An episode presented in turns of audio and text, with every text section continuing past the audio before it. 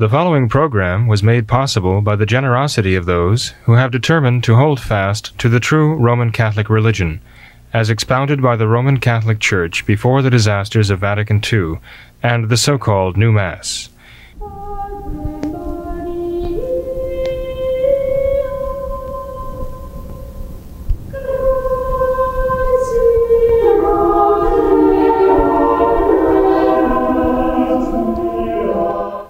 And welcome to What Catholics Believe. I'm your host, Thomas Nagley, and with me tonight is Father William Jenkins from the Society of St. Pius V. He's also the pastor of Immaculate Conception Church in Norwood, Ohio. Hello, Father. How are you? Fine, Tom. Thank you. How are you doing? Pretty good, Father. Thanks for being here tonight. Well, thank you. That's mutual. Thank Yeah. you. I thought we could start with a very nice email that we received from a viewer just recently, Father. They write in and say, Thank you from the bottom of my heart for answering my questions and so promptly. You are one of my most favorite priests because you are good like our Lord and you help me very much. Your program is excellent and I thank you for it. God bless you and reward you for all the help you give to Holy Mother Church. I keep you in my prayers and thank you for praying for me. Well, that's very uh, heartwarming. I would say I, and, and appreciate hearing from you very much, and I'm glad we answered someone's questions probably. that's, that's reassuring. So, uh, everyone else, I, I just ask you for patience, but uh, uh, thank you for, for responding as you did. it helps to get emails like this following up to know that we did something right.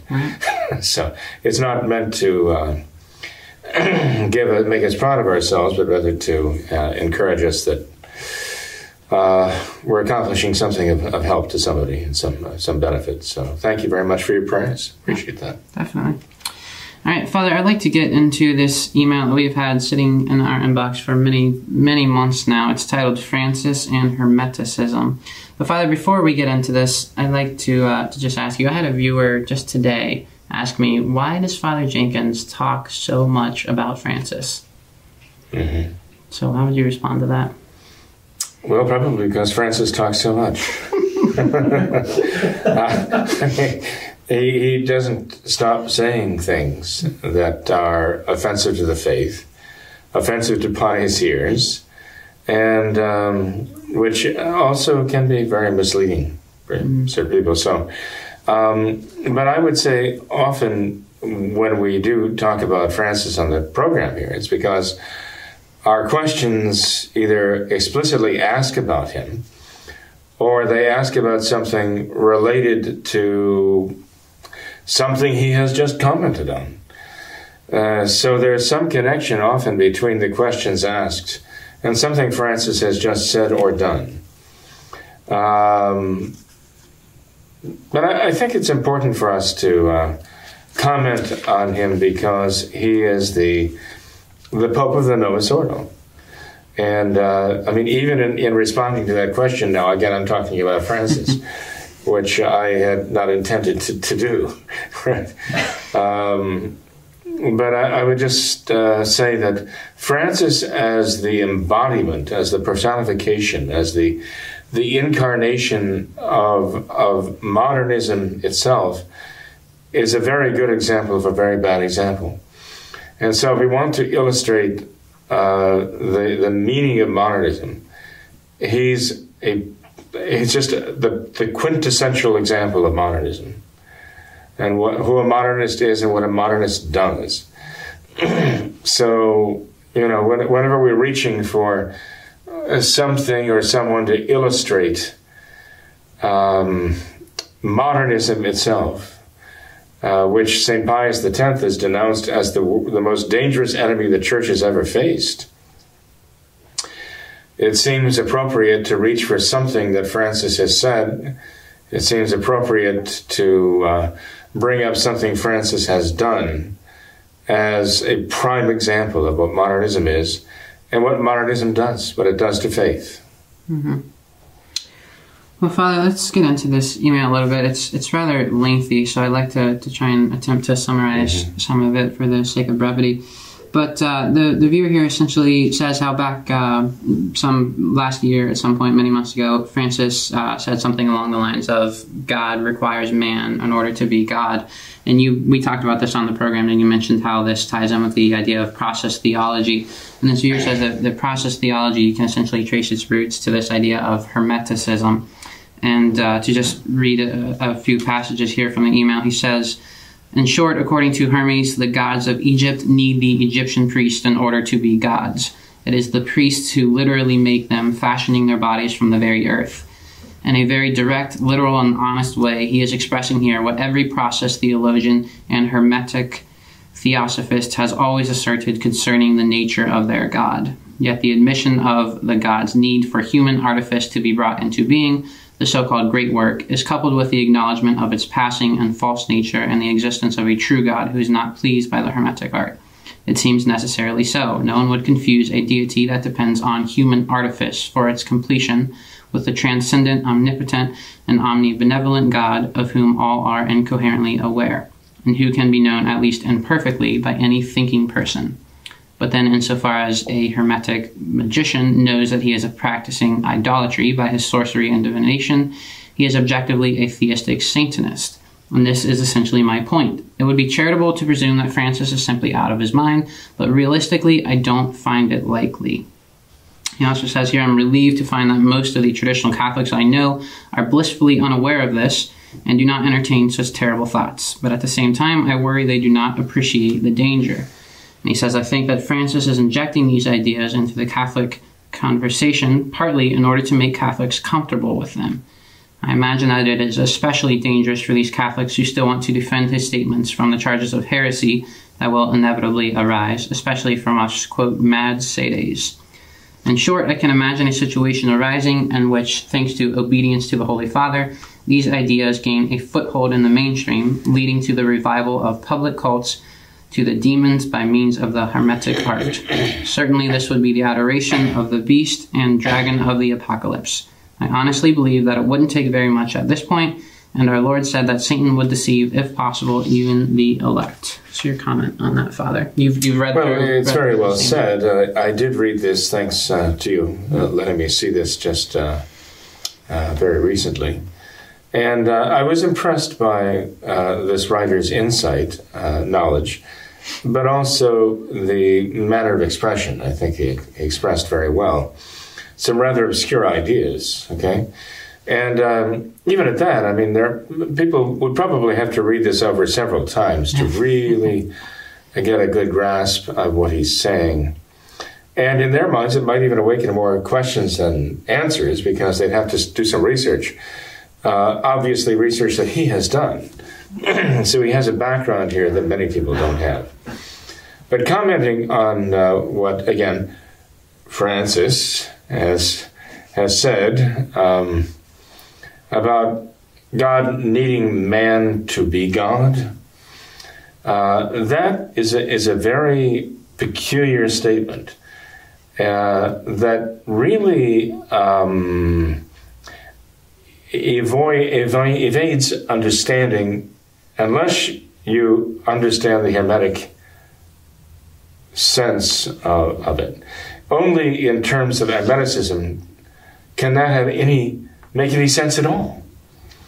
So I think that our writer is, is right in thinking, well, in relating what Francis says to Hermeticism, uh, the idea that God or the gods, as such, the gods become incarnate through the efforts of, of man. That we have opened up, in a sense, the portals for the gods to come into this world for a worship and for the sake of bringing power to men. Okay? Um, I'm extrapolating a little bit beyond what he said there. but you know, I, am also trying to express it in such a way that one can see the point uh, that he's making about this being the door to the occult. Um, there are angelic powers, evil angelic powers, that want to be worshipped by men. We call them devils, right? Uh, they are fallen angels. They do not have bodies. They have to somehow be invited into the world and uh, have a, a certain incarnation insofar as they have to act upon this material world. And so, um, when people have made idols to false gods, they actually op- open up, in a sense, a, a, a kind of portal, uh, um, a means by which an immaterial evil spirit, a fallen angel, who has rebelled against God and been condemned for it, now finds a pathway or an avenue uh, to to possess something in this world, to actually be invoked by incantations before an an idol to be to be not only uh, invited, but to be invited into something that was fashioned by a human being for this evil spirit to possess, as it were. Now, one might say, well, does Catholicism actually acknowledge that an evil spirit can can possess a material thing? The answer is absolutely yes. If you go to the old uh, Roman ritual, um, if you go to the chapter on exorcism, you'll find there are 21 rules in Latin directed, 21 instructions directed to the exorcist of what he is to do. And uh, the latter rules talk about evil spirits actually um, localizing themselves in certain places, but also uh, just seizing control of amulets and other uh, material things. and yes, they can. They can latch on to, as it were, a, a material thing. And so when the um, human beings of old uh, fell into idolatry and began to fashion idols, they were actually invoking these evil spirits to, to come and dwell within them and to work through them. And the evil spirits were willing to do so. There's a reason why St. Paul says the gods of the Gentiles, that's the pagans, are devils. They are. The gods of the Gentiles were devils. And they were invoked and they were invited to come into the world. And they were invited to, invited to through the, the means of the idols, exercise influence, influence over people, influence over human affairs. Um, the uh, and and through these things they were served, and they were served not only um, with uh, you know foods that were left for them and so on, but their their wills, their evil wills, were were discerned, were divined, and then carried out by poor deluded individuals who uh, found themselves, perhaps unwittingly so, at the service of some sat- satanically guided spirit. Right? Uh, Hermeticism is really all about this. It's a matter of power. Satanism today is about that. Those who are involved in satanic cults will tell you it is really about power. Wicca, although it officially doesn't believe in a, in, in a deity, a deity as such, or or a devil as such, um, nonetheless, it is about power. And both Wicca and Satanism have the same one single commandment and thou harmest none, do what thou wilt. Or do what you want as long as you don't hurt anyone. That's what they say. Of course, that's the formula for white magic, you know, but black magic is not that at all, you know. There's a no real line or fence between the two of them, right? Uh, they are invoking the same evil spirits, regardless of whether they call themselves Satanists or Wiccans or whatever. They're invoking the same evil spirits to do damage. And um, but you might also say the same thing about the ten thousand gods and goddesses of Hinduism. Um, again, Saint Paul would say the same thing. The, the the the gods of the Gentiles, the pagans, are in fact devils. They're invoking spirits who are not the spirits of gods or goddesses at all. And, uh, you know, Tom, even in, in, making idols for these things, those who make the idols are basically uh, admitting, well, this is not really a god. What kind of a god would need me to make a statue of an elephant and then pour milk and smear butter over it, you know? there, there's something uh, somewhat degrading and, and degraded about all this. and I know I'll probably be accused of being non ecumenical, but this certainly doesn't correspond in any way to what we know as God, as revealed to us by our Lord Jesus Christ, who is truly the Son of God and has revealed to us the Father and sent to us the Holy Ghost. Now, uh, I don't mean to monopolize what little of conversation there is, but I, I, just want to say that this writer is on track to apply this somehow to Francis to wrap that up. Uh, inevitably, all all roads lead to, back to Francis. It seems, even if we try not to. Um, Francis, in saying this, that God needs man to be God, is a very strong implication. and you know, uh, pardon me for saying this, uh, or don't but with all of Francis's exaltation of the Talmud and all the rest, I can't help but help that he is a follower of the Kabbalah, that he's a Kabbalist. I can't help but think that he really is an adherent of the Kabbalah. Uh, he talks like one. Uh, he, he, certainly seems to conduct himself as one.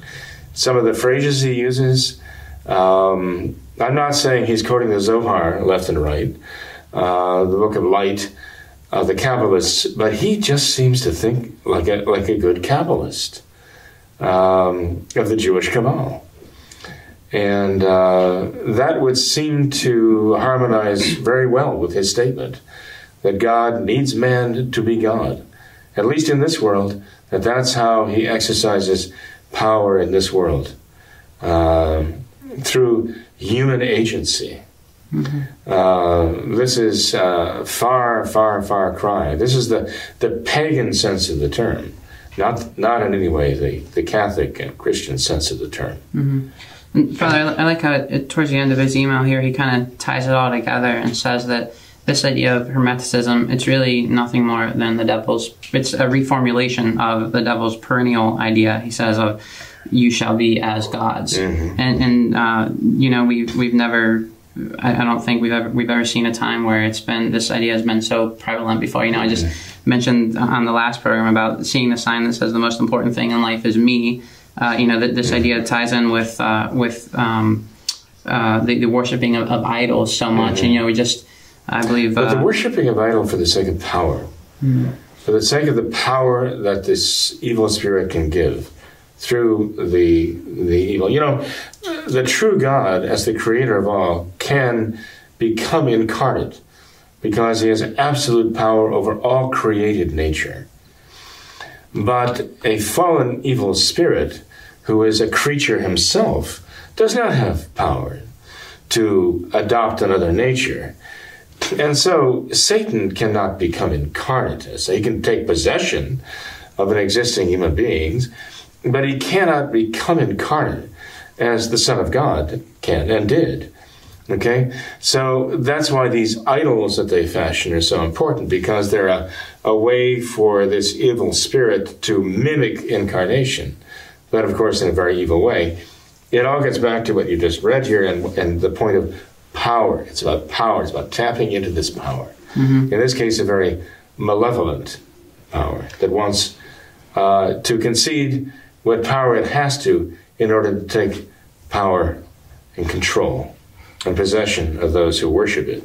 And, and, I believe another manifestation of that idea is how we see in society today this obsession with the economy. You know, it's it's it's all about the economy, stupid. That is the and we we just uh, recently, I believe it might have been the, the, third Sunday of Lent, the the epistle of the Mass St. Paul talked about um, the the worshiping of money being, being as as idolatry, mm-hmm. and uh, I, I, don't think we've ever. Oddly enough, Francis uses the same theme. Yeah, but he yeah. uses it in a very different way. He talks about it as though he's obsessing not about the next life. He's talking about this life in this world, as though everything mattered about a happy world in this world. Mm-hmm. He doesn't talk about saving souls. He talks about poverty and other evils of this world, that that's what he's focusing on, not sin. He told us basically stop stop obsessing about sin and think about you know the the, the, the uh, inequities in this world. Well, I mean, so like a wonderful capitalist. Yeah. You know, there's a this this writer also does mention uh, the little beast. You know, and the the little beast has a role in the apocalypse of calling all mankind to worship the great beast, right?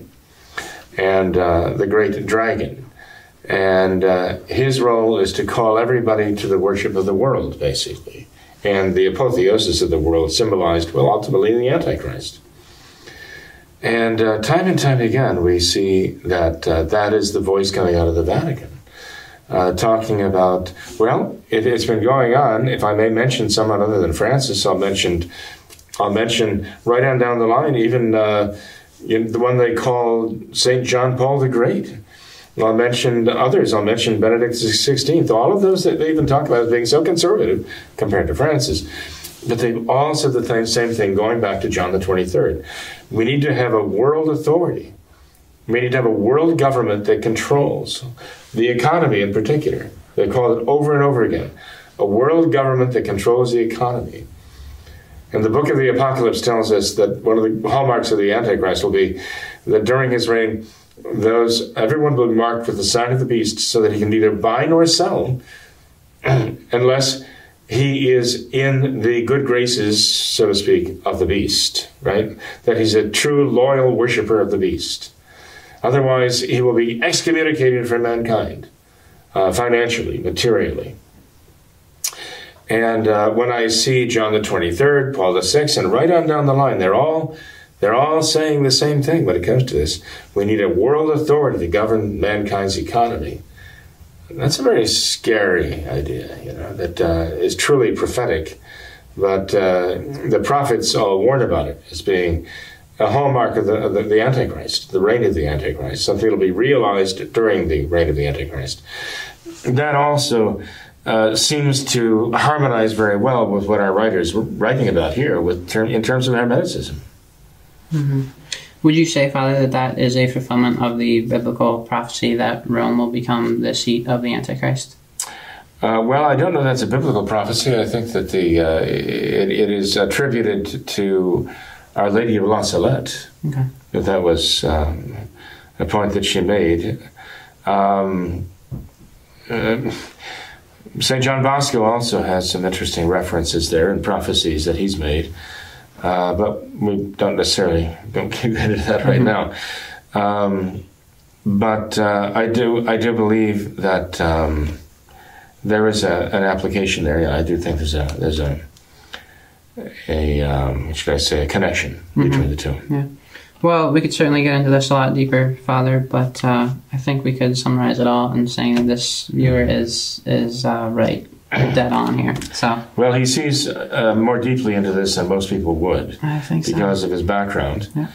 In this, and uh, yeah, if anybody's interested in looking up Hermeticism, E H E R M E T I C I S M, right? Hermeticism or Hermes Trismegistus, uh, you know the there are any number of vocabulary words you could help one, you know, do some investigating into this. But uh, I think people who are interested could find their way to. Mm-hmm. He has a few quotes in there too, where uh, where Saint Augustine treated this uh, this issue as well. So that would be a good. Right, right. Saint Augustine would have. You know, I mean, all of this actually goes back into the deep, dark past of Gnosticism. Yeah.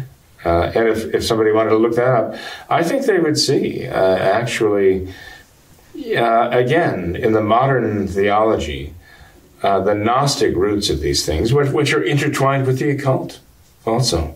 Gnostic, G N O S T I C. Um, anybody could look that up and begin to uh, research that.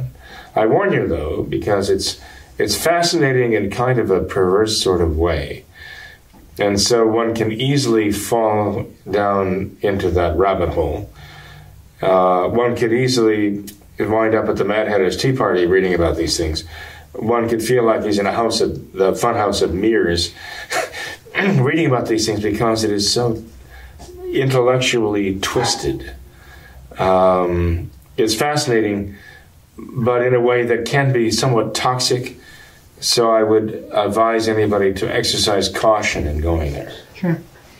All right, well, Father, let's move on to another topic here. We have uh, an email we just recently received. I thought was a great a great topic where a viewer writes in and says, unlike many traditionalist groups, the Society of St. Pius V seems unique in attempting to embrace all, not just some, truly traditional Catholic teachings.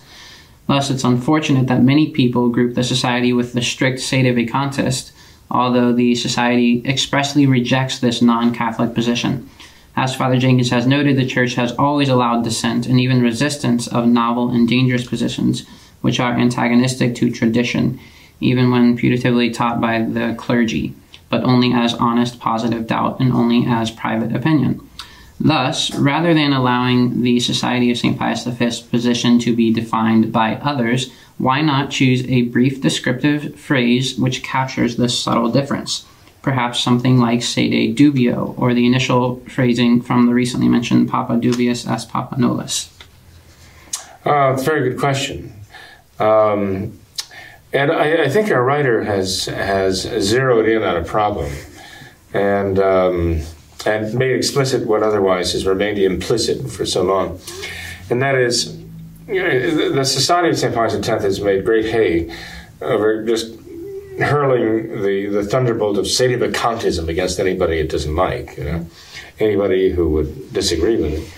And of course, um, even people who have no idea what it, what it means say, you know, sedevacantism, it must be something very bad. You know? so, um, and they, they just tar everybody with that same brush, which is really not, not just. Even though it's been made very clear to any number of them that, you know, that, that that is not you know accurate. Okay, um, our position is, uh, as it always has been, uh, as you know, Tom, that we believe there is a very serious um, objective grounds. Uh, there are serious objective grounds. There are serious arguments. We have serious reasons for questioning the papacy of John of Francis and those before him who uh, are popes of the Novus Ordo, you know. Um, and um, but at the same time, we realize that while we can raise the questions, we're not necessarily um, authorized to give the definitive answer for all the Catholic people, as though we can define dogma for everyone. And so we might even say that logically we come to this conclusion uh, that the Novus Ordo popes, you know, are not popes, one or the other, all of them, regardless. I mean, people can differ. We, we would, would differ among ourselves even, and discuss these things among ourselves, you know. Um, but I think there are two things that seem absolutely clear to me. Uh, one is that the things that have been done to the church by John the 23rd, Paul the Sixth, and those who've come after them uh, so outrageous, so damaging, uh, so um, inimical to the to the Catholic faith and Catholic worship that they give uh, ample grounds for serious doubt and questioning as to whether these can be the, the work of the Vicar of Christ on earth. I think the one has a perfectly legitimate reason to question that. I think it's almost impossible not to ask oneself that question in light of what has happened. That's one thing that to me seems absolutely clear. And uh, the other thing is uh, that I am not the Pope. and um, none of these traditional Catholic people, whether they be bishops or uh, priests or lay people, none of them are the Pope either. And they cannot speak with the magisterial authority of the Catholic Church and uh, they can't define dogma, certainly. So they cannot lay down as dogma their own personal uh, conclusion, even logical, even very logical conclusion on the subject. Uh, so I think we, we just can't exceed our our authority in doing this. If we were to do so, that we would be uh, arrogating to ourselves the, the authority of the papacy, and that would be as bad as what we're mm-hmm. what we're rejecting, right? I understand there is one uh, Thuc bishop in the area here who actually has posted on a bulletin board in the vestibule of his church uh, cartoon representations of the different groups and and has actually had the theological profundity to post a picture of a chicken representing uh, us, maybe the Society of St. Pius V or Immaculate Conception. And the chicken is supposed to represent the fact that we are somehow afraid to simply state that Francis is not the Pope dogmatically, okay? And I would say, if, if I were going to lower myself to that level, that I would post a chicken in our vestibule to represent him and his position to think, well, okay, he might say, we have the heart of a chicken, but I would say, and I would never do this, of course, that his position has the brain of a chicken in thinking that this somehow makes him the Pope and enables him to pronounce dogmatically that Francis is not the Pope. Because uh, you know it is it is not really a matter of having the brain of a chicken or the heart of a chicken. It's a matter of objective reality. I mean, I'm not the Pope. I can't define dogma. I'm not going to try. I'm going to follow the doctrines of the Catholic Church. And if I come to what I consider to be a logical conclusion, I will tell you it is a logical conclusion, but I will not say anathema sit at the end of it if you don't agree with me. so uh, I just think we have to be very, I know we have to be very careful about that. Um, having said all of that, okay, and in an attempt to somewhat address the question our dear writer asked, I think there is needed some some kind of uh, formula other than say to the contest. I mean, those who who claim that it's a matter of fact, it's beyond doubt, there can be no question, but that Francis is the vicar of Christ on earth. They, they need a title too. Sede plenist, uh, sede occupatists, whatever they want to call themselves. But uh, you know, I, I, don't know that anybody has a term for them either that can be used derisively and, in a derogatory fashion. Oh, they're just a bunch of city, uh, city Platists, you know. Uh, so they can hurl the epithets back and forth. You know? But I do think that there must be some expression that, that simply states what I believe is simple Catholicism, the simple Catholic uh, understanding that there can be serious grounds for questioning the legitimacy of, a, of a, the, the, papacy, especially someone who does what these men have done. Uh, without uh, also uh, conveying the idea that their position is a dogmatic position, that they have uh, somehow defined their own dogma to the effect. Mm-hmm. Now, this, uh, this fine writer used the expression sede dubyists. I mean, even the Novus Ordo cardinals have, have proposed dubia, haven't they? Yeah.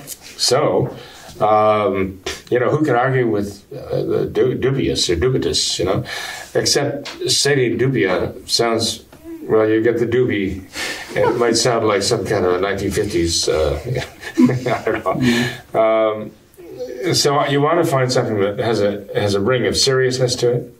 And I don't know if Sede Dubious quite conveys that uh, ring of seriousness. So I do think he's on the right track to say, yes, we do need some kind of expression for that. Um, and I would like to uh, ask our listeners to bombard the email with suggestions. Maybe we should even have a contest of some kind. but yeah, I would appreciate a little help in this, coming up with uh, an expression that really encapsulate encapsulate the position of the Society of St. Pius V. Mm-hmm. Makes it clear, but also, you know, shows a, a certain uh, uh, depth to it. Yeah, Father, I, I would agree with this with this view, and I think that's a great a great email there. But I would have to say, I think that uh, that the Society's position is perfectly clear for all who wish to to know the truth. You know, I think just uh, reading, I know the first time I read the um, Society's statement of principles in a, in a, time of crisis, I was astounded by just how clear they are and how just matter of fact they are, and how so many. Uh, so many just imaginary things are made up and they're all just dispelled if one would just simply read the statement of principles in a, in a time of crisis. And I think that um, perhaps part of the uh, confusion could be done away with by simply um, spreading that that mm-hmm. document more um, ubiquitously. Mm-hmm. Ubiquitously, I like that word.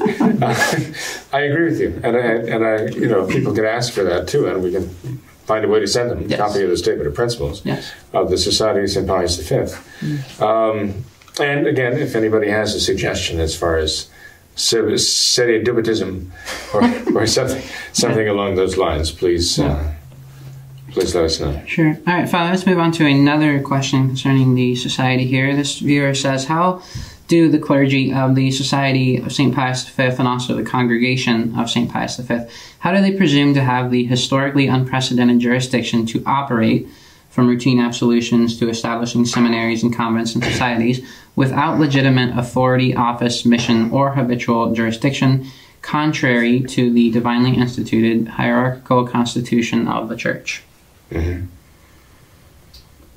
Um, okay, could you st- read the first sentence? Well, just just the beginning. That was one whole sentence. Yeah. I have to think of it. The first sentence is the sentence. But what is the first phrase? How does it what? How does the clergy presume to have the historically, Presume to have the the historically unprecedented jurisdiction to Historically unprecedented. Well, I guess the point is we don't have a historically unprecedented position because the church has been through um, a great deal of trouble and trial, tribulation.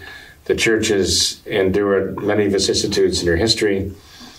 And uh, I would say if, if the times we're in and our response to those times is unprecedented, it is only with regard to the scope of the problem, not the nature of the problem.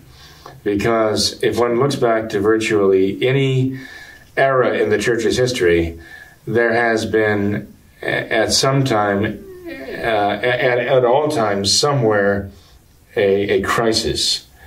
Um, and that crisis can involve can involve communications crisis during times of persecution. Um, can involve um, just the uncertainty of knowing what to do and the inability to communicate and get uh, you know authoritative answers and the need to act for the sake of souls. The church is actually woven into her law uh, various principles that we can follow. Um, for example, um, so, sometimes people cite Canon 209, positive and probable doubt and common error. I always found uh, Canon 209 to be interesting as an indication of the church's mind on matters like that, when there's a question of whether or not one has the authorization to act sacramentally. Um, but I never found it to be adequate. It was just an indication of the church's mind on that. That and I won't go into detail about that because you know we get off in canon law explanation. But I think many of our people understand what I mean because they probably heard Canon 209 allowing for cases where a priest doesn't know whether he has jurisdiction to perform a sacramental act, or whether the people know whether or not he has the jurisdiction, and whether he can act with that doubt, with the common error, his doubt, their error, right? And the church says, in that case, yes, he can. Where there's legitimate common error or legitimate reasonable doubt, he can act sacramentally. As I say, that, does that cover everything we're doing? Of course not. does it indicate the church's mind about the administrating of the administering the sacraments to people? Yes, it does. It does indicate the church is thinking about this. Um, with regard to the principle ecclesia supplet, the church supplies the jurisdiction. That I think is much is much broader and much more inclusive. Does that answer everything? Mm, No, not really. I, I think one could argue the point um, of the limitations, but that is a legitimate Catholic principle, and the Church has uh, recognized this for the, the length of her existence. I mean, has has has accepted the principle that Church herself supplies jurisdiction where it is necessary for the salvation of souls. Uh, in her own canon law, the, well, let's say when when the Code of Canon Law, as it had been revised by uh, under Saint Pius X and published then uh, after the war, uh, the Great War, by uh, Pope uh, Benedict XV, uh, had as its 2,414th canon and last canon that the supreme law of the church is the salvation of souls. Uh, salus animarum suprema, suprema lex. And by that, she sums up all of the laws and all of her prescriptions that go before by crowning it with that statement. This, the salvation of souls is the supreme law of the church. And all the other laws of the church are directed to it, really. They are not meant to be inimical to the law of salvation of souls. Why? Because Christ himself gave that purpose to the church. And in giving his powers of jurisdiction, that's the power of government and the power of magisterium, by giving his power of ministerium, sanctifying souls, justifying souls from sins, sanctifying them by grace, okay, but through the power of the sacraments, our Lord gave his powers to the church for this purpose. What he gave to the apostles on the day of the ascension, uh, telling them to go and to preach the gospel to all nations, baptizing them in the, in the name of the Father and of the Son and of the Holy Ghost, and teaching them to observe all the things that our Lord commanded them. Those powers that our Lord gave to his apostles, he gave for the sake of saving souls. And the church is very is utterly mindful of that. The true church is totally mindful of that all the time. And so she crowned her canon law um, with that with that single canon, the shortest of all the canons, four words: "Salus animarum suprema lex."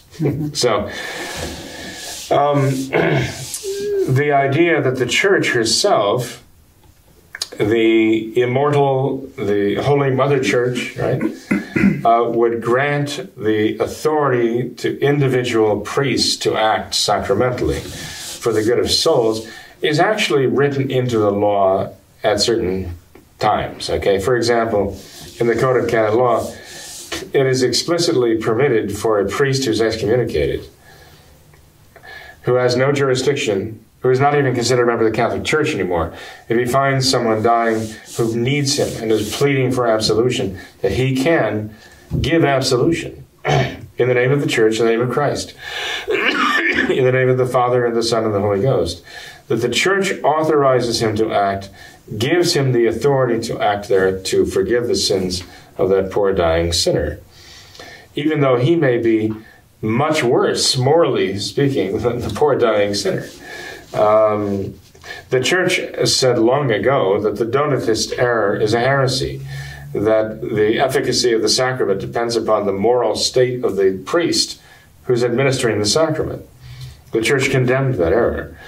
And the church goes one better than that or maybe much much farther than that.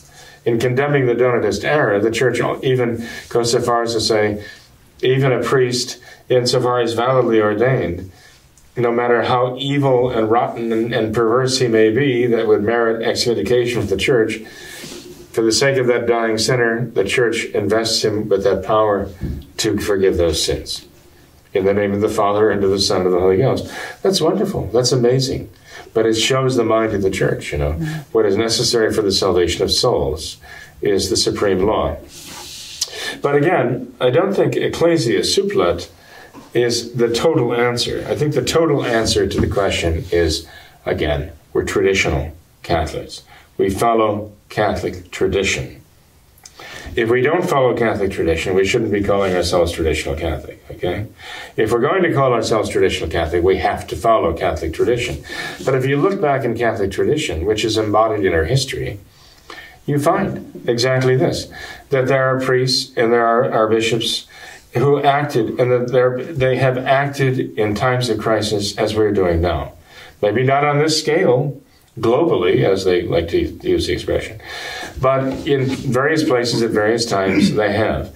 And I'll, and I'll give you an example of that, okay? This comes down to a time of confusion. I think I mentioned it before. During the time of the Great Western Schism. Remember, the 1300s were a pretty miserable time, okay? And um, there were many terrible th- Black Plague, Hundred Years' War, um, and, and so on. I mean, uh, lots of evil things were going on. Scholasticism, the philosophy was being twisted into nominalism uh, by some strange uh, uh, uh, perversity of thought. And it seemed like as though the whole world was just coming apart at the seams, you know. And um, into that century came Philip le Bel of France, Philip the Fair, and basically took hostage the papacy to Avignon, France, for 70 years, called the Babylonian captivity of the church. And when the Pope finally was persuaded to return from Avignon to Rome, he died, that, that particular Pope, and a Pope Urban VI was elected. The French cardinals who had just elected him decided they didn't like him. And so they went back to Avignon and they elected somebody else. Now imagine the confusion when a, a large number of the same cardinals who elected Urban VI went back to Avignon and elected somebody else. And there was an enormous amount of confusion at the time. People didn't know what to make of this.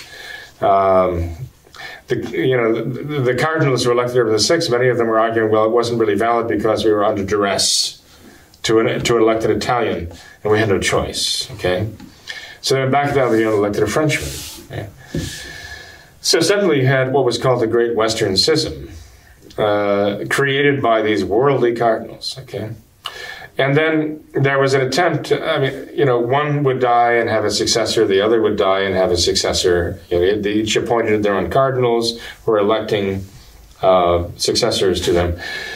And finally, the, the plan came to uh, convince both of them at Avignon and Rome to step down if they would get together in council in Pisa and elect a pope.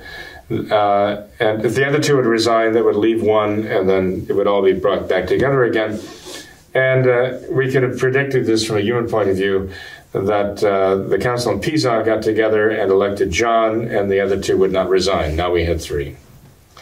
So things were going to bad, bad to worse because it was all really the result of human frailty and human perversity that was doing this. And uh, the only solution was God's will prevailing here. So, um, and it did. I mean, at the time, people must have thought there is no way out of this mess. They must have, especially after they elected somebody in Pisa. And then suddenly they had three. They were multiplying, like the sorcerer's apprentice with the brooms, you know. And they figured, we're just making it worse. Everything we do just makes it worse. So some must have thought, there's no way to retrieve this situation. It is humanly impossible. And you know what? They were right. It was humanly impossible. And at a time like that, people begin to pray and say, Well, God, it's your church. We can't solve it. I'm not going to save your church, God. It is you. You know, you alone can do this. And we can't conceive of how you would do it, but then we can't conceive of the power of your grace. So we're going to pray. We're going to beg, beg uh, God in heaven to grant us, to rescue us from this seemingly bottomless pit. You know? And He did. You know, God did. And I guess when He did, I guess He made it look easy. You know, came together and Martin, Martin the Fifth was a great pope. Uh, 1415, I think it was. Um, after all that time, about one generation, 40 years, had grown up, and uh, in this maelstrom and this, this confusion. But during that time, I mean, there were many people, including saints, who were following false popes. What I guess we'd consider anti popes. They weren't popes at all. And um, they, they, one thing, they all held the same faith. They all worshipped at the same holy sacrifice of the Mass. They all had the same catechism, so they all had the same doctrines they believed in. And they all followed the same moral principles, uh, regardless of whether they were following Avignon or Pisa or Rome. So they all actually had the same religion. Okay? Now we're in a situation where um, the modernists have really taken care of that issue. Um, but um, I think it goes back to the same point, though. At the end of this, when Pope Martin V was elected and he became the vicar of Christ on earth, he became the Holy Father, and all came to acknowledge him as the one true pontiff. um, there were not these pogroms against the followers of Avignon and against Pisa to say, well, all that you did, all your marriages, all your confessions, all these things are invalid. You know, we have to go back and start over again. And no, I mean, those who functioned in, in matters of confusion and uh, and and just trying to make the best of it for the sake of the salvation of souls again. Uh, they found that the church actually gave them credit for that and uh, did not uh, penalize them for acting in times of confusion. The, the confusion was not their fault. They inherited the confusion uh, from the failure of others. And so they were trying to be true to the church, and the church acknowledged that. And to this day, the church in her history does not call the Avignon popes or papacy anti pope. She doesn't call them that. Doesn't call the man elected in Pisa an anti pope because of the confusion. There was nothing formal about it insofar as it was willful. It was just downright confusion. So the church actually uh, gives the benefit of almost, you might say, uh, whatever uh, good intentions one might have had, and without, um, as it as it were, voiding what they had done, even if they were mistakenly following someone who was not a true pope, and and um, but they and they considered and and authorizing them to do marriages, right? Following bishops who were following a false pope, who were authorizing to do marriages, but they weren't really um, following a true pope. They did not have any position that they could legitimately claim from him. You understand what I mean, Tom? So I think, again, the history of the church is such that it does provide for us uh, the the lesson of Catholic tradition as to what we must do now. And I can't help but think that God allowed that to happen, not only for the sake of those Catholic people back then and what they were doing, but as a matter of instruction for you and me and the rest of us here and now in dealing with the modernists. That God allows us to look back in Catholic tradition and see how did the Catholic Church judge this case? How did it judge what these people did? What these bishops did, what these priests did, what these lay people did? Well, we have concrete examples that have been thoroughly researched. Uh, we know what they did. Um, and we see that, and, and we know how the church judged it and what the church made of it afterwards. You know? This is as concrete a reality as, as, as God could provide for us, as a guide for what we are to do now. And this is simply what, what, is, what is guiding us now. We see what the church has approved before in times of crisis and confusion. And we're trying to do now to be faithful to what the church judged then. Mm-hmm. Now, later on, you know, we, we submit ourselves always, you know, to the judgment of the church but we're just trying to be faithful. And uh, this is the example of Catholic tradition. That's what we're following. Mm-hmm. Well, Father, to bring the program full circle and return to the, the first email that I read where our viewer uh, expressed thanks to you for answering her questions and, and gave thanks to you for all the, the um, help that you've given to Holy Mother Church. I think that's that's very fitting. You know, you mentioned all this um, confusion, this this great t- time of confusion that we live in, and I think that there should be um, a lot of thanksgiving to yourself and the Society of St. Pius V to for being a voice crying in the wilderness, as it were. You know, we have these these times of great confusion, and just to hear this um, this moral clarity coming from someone, I think, is absolutely essential to the times that we well, Tom, thank you. I hope it's I hope it's clear. Uh, we're just trying to carry on. I mean, we're trying to carry on the mind of the church uh, and conduct ourselves accordingly. Yeah um, according to the light that God Himself has given us in Catholic tradition. And um, you know, it concerns me that there are those who say, "Well, you can't do that. You can't do that. You can't do that because you know the church has said you can't do that." And my point is, if they're if they're criticizing what's going on in the Vatican right now and in the modern church and saying, well, this, they're rejecting Catholic tradition. And they're wrong in rejecting Catholic tradition. But then they turn to us and say, but you can't do that, what you're doing, because the church has said, well, you can't function like that. And, but I'm saying to them, but Catholic tradition says not only we can, but we must, because Catholic tradition in the past has actually applauded those who did. I mean, I, I think back to Sophronius in Jerusalem, who just openly defied the command, a direct command of, of Honorius I. And there's no doubt but he was a real Catholic pope.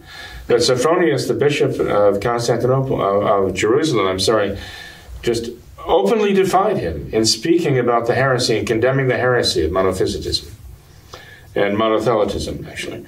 And, um, and the church canonized him. And the church excommunicated Honorius, the one who gave the command. I mean, we have Catholic tradition. It's been around all these years, and it's been around as a textbook to instruct us as to what we are to do in our own day. So I would say those who look at the Vatican and the modernists and what they've done to the church and say, well, they're wrong because they're rejecting Catholic tradition. And then the same people turn to us and say, well, you can't do what you're doing in offering the Mass and ministering the sacraments and so on because the church has said this wrong. I would say, well, now you're rejecting Catholic tradition. You're doing what you're accusing the modernists of doing because you're not willing to go back and look at the example of Catholic tradition and realize that in the past the church has said this is the right thing to do under these circumstances. And that's all we're trying to do. Yep. Thanks for being here tonight, Father. Thanks for teaching us what Catholics believe. Oh, very welcome, Tom. Thank you. Thank you for being here. Thanks to all our viewers as well for watching this episode of What Catholics Believe. Until next time, we ask that you all remember the words of Our Lady of Fatima to consecrate yourselves and your families to the Immaculate Heart of Mary and to pray and do penance. Thank you, and God bless you.